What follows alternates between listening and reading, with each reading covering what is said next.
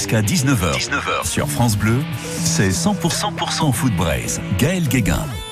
Il y en a qui s'en foutent, mais God Save the King, on file à l'anglaise, because ce week-end, l'hymne national a résonné sur tous les terrains du royaume, et on en parle ici parce qu'on est fan de Liverpool et des Beatles.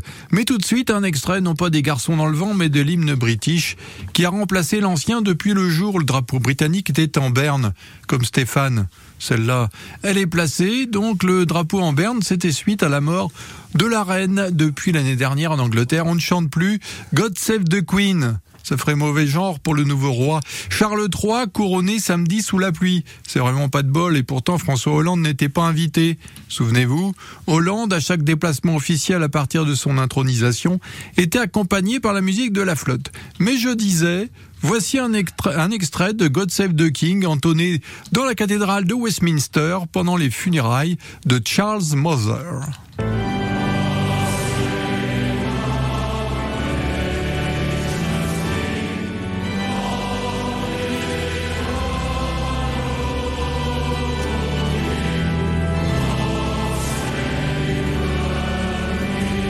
Last Weekend, on a entendu la même chose sur tous les stades anglais. L'hymne a été respecté partout, sauf à Anfield, le stade de Liverpool où God Save the King a été copieusement sifflé. But why?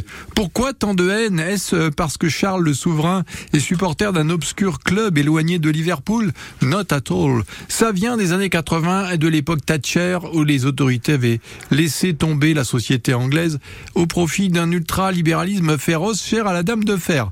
Pourtant, il se dit que la Queen Elizabeth n'aimait pas les manières brutales de Margaret.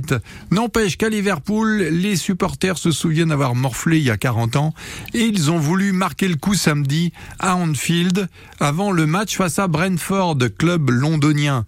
À Liverpool, on déclare son indépendance face à la capitale. D'ailleurs, le meilleur groupe de musique de l'histoire, il vient bien de Liverpool. Mais de là à siffler le roi, Charles III a trouvé ça un peu raide. Il y en a qui s'en foutent, Gaël Guéguin.